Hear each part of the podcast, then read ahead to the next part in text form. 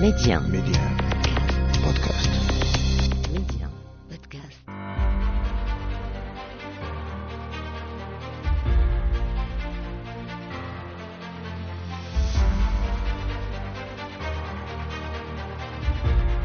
أهلا بكم مستمعينا عدد جديد من مغرب التنمية نخصصه اليوم لمشروع الربط الثابت لمضيق جبل طارق بين إسبانيا والمغرب.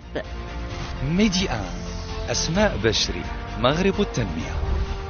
الرباط ومدريد يدشنان مرحلة جديدة في إعادة إطلاق مشروع الربط الثابت لمضيق جبل طارق من خلال إعطاء دفعة قوية للدراسات الخاصة بهذا المشروع. الذي يتميز بأهمية جيوستراتيجية قصوى للبلدين وكذلك العلاقات بين أوروبا وإفريقيا. النقاش حول هذا المشروع انطلق منذ سنوات الثمانين من خلال اقتراح الربط بين المغرب وإسبانيا عن طريق جسر معلق ليتم بعدها الحديث عن ربط البلدين عن طريق نفق تحت بحري ليتحول التوجه حاليا إلى إحداث نفق تحت بحري للسكة الحديدية كما هو الشأن بالنسبة لنفق المانش الرابط بين فرنسا وبريطانيا والذي يمر تحت بحر المانش هذا المشروع إذا مشروع الربط الثابت لمضيق جبل طارق بين المغرب وإسبانيا مشروع واعد له دلالات كبيرة وانعكاسات أكبر طبعا. فما هي خصائص هذا المشروع وأبعاده الاستراتيجية ومحاور أخرى نناقشها اليوم مع الدكتور بدر الزاهر الأزرق الباحث في قانون الأعمال والاقتصاد. دكتور بدر زاهر الأزرق أهلا وسهلا بك. مرحبا.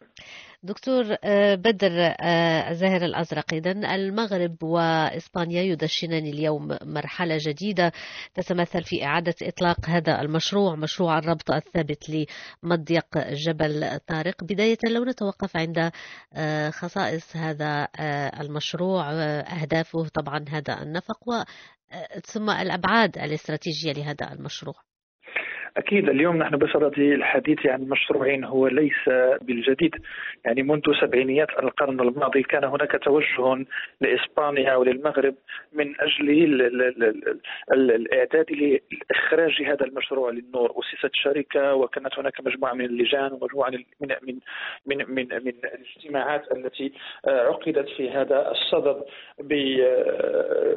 عقدت في هذا الصدد أظن أن هذه اللجان وهذه الاجتماعات كانت أيضا موضوع أو أخرجت مجموعة من الدراسات التقنية المرتبطة بالحلول المقترحة من أجل إخراج هذا المشروع. فكانت هناك مقترحات بشأن النفق وكانت هناك مقترحات بشأن انشاء قناطر فوق فوق فوق هذا المضيق.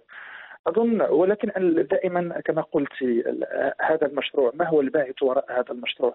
اليوم حين نتحدث عن المغرب وإسبانيا نتحدث لا نتحدث عن بلدين فقط إنما نتحدث عن قارتين ونتحدث عن منظومتين اقتصاديتين إفريقيا وأوروبا وبالتالي هذا المشروع الذي تطلب كل هذه السنين من الدراسات وكل هذه السنين من الاستعداد والبحث عن مصادر التمويل هو مشروع ضخم بكل المقاييس وستكون له انعكاسات كبيرة ليس فقط على البلدين بل على القارتين وقد أصفه بأنه اليوم في حال ما إذا تم إنجازه في السنوات القليلة المقبلة سيكون مشروع القرن لأن انعكاساته الاقتصادية ستكون جد جد جد إيجابية على المغرب على إسبانيا وعلى القارة الإفريقية على مختلف المستويات.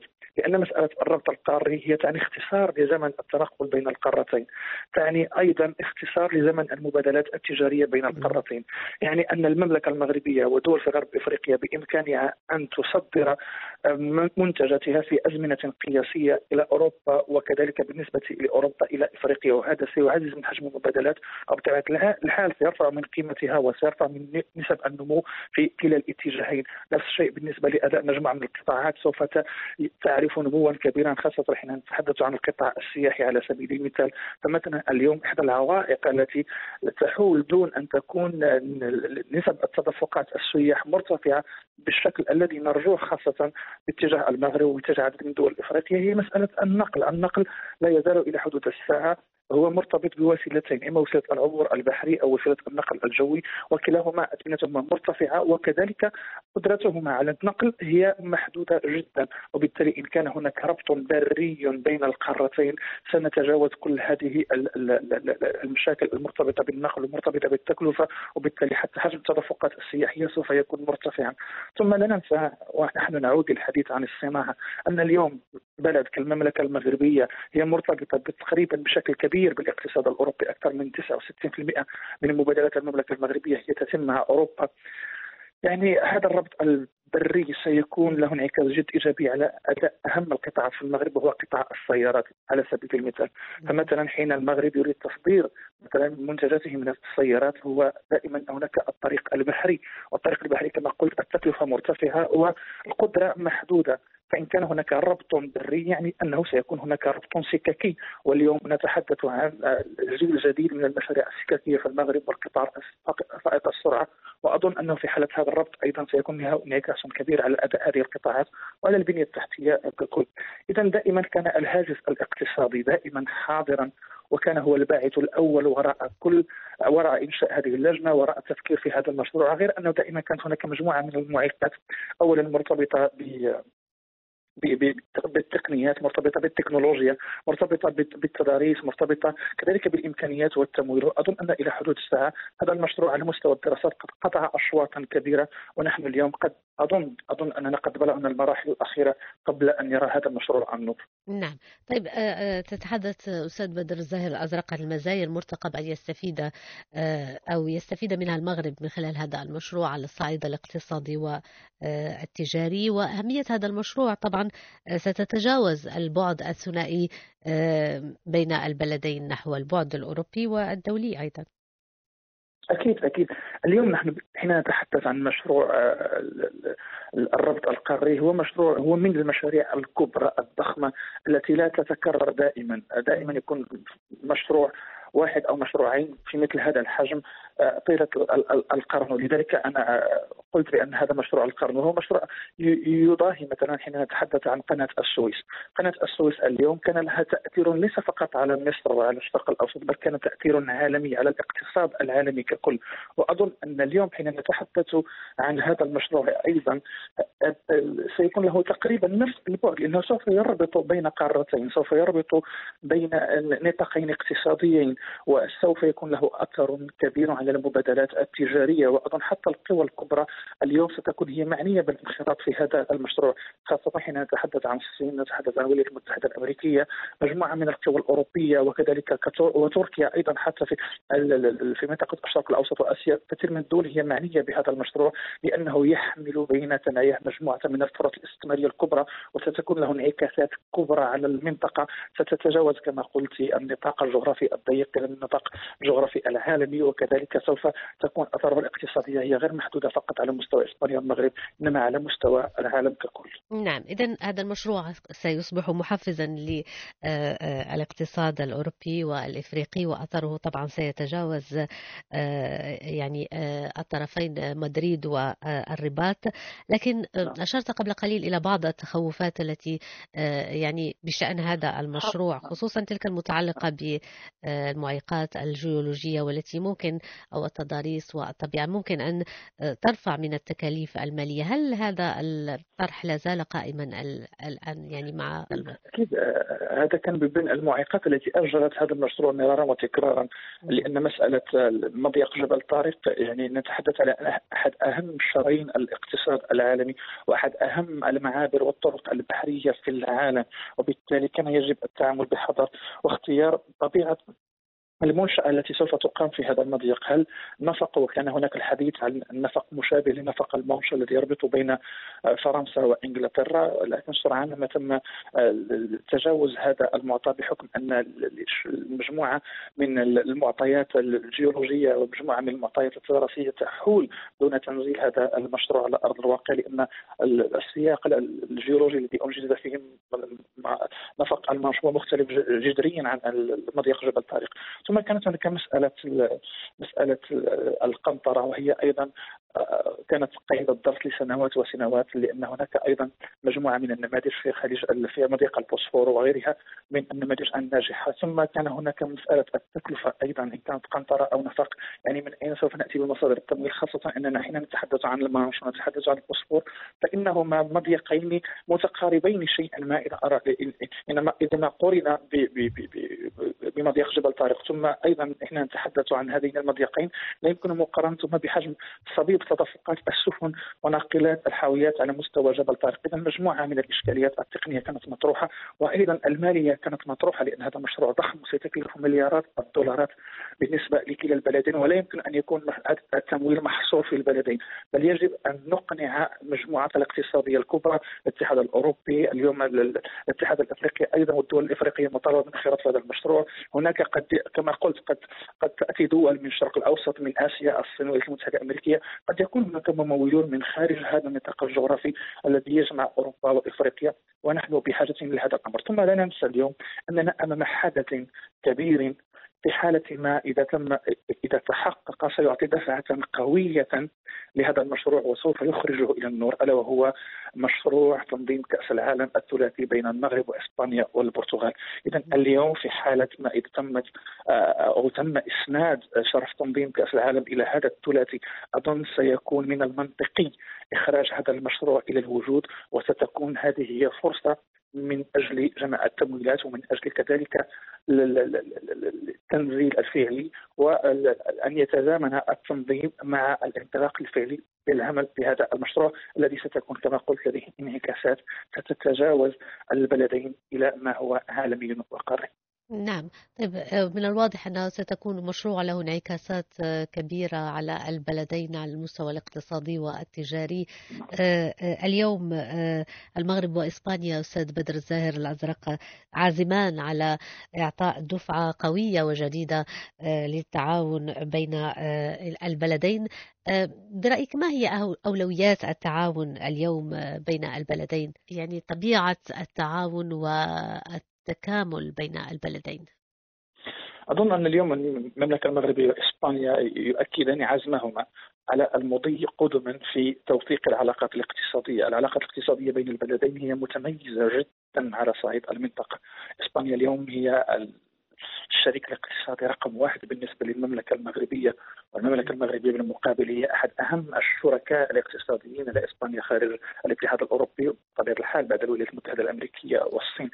وحجم التواجد الاستثماري الإسباني في المغرب هو قوي جدا وكذلك بالمقابل هناك أيضا شركات عاملة في إسبانيا مغربية وهناك أيضا حجم كبير للمعاملات التجارية ووجود كبير للعمالة المغربية في إسبانيا. حيث تقدر العمالة المغربية اليوم بما يفوق عن المليون مغربي يعملون في إسبانيا. إذا اليوم كان هذا العامل الجغرافي عامل التقارب عامل كذلك العلاقات التاريخية المتميزة بين البلدين التي كانت تعرف بطبيعة الحال مراحل قوة ومراحل ضعف ومراحل صدام. ولكن في الآخر المغرب والإسبانيا استخلصوا كل الدروس الإيجابية وقرروا أن يتعاونوا على على تكثيف التعاون الاقتصادي وعلى توظيف كل هذه أو هذا الثقل التاريخي للعلاقة بين البلدين من أجل تحصيل نتائج جد إيجابية على مستوى التنمية وعلى مستوى المعاملات الاقتصادية والتجارية.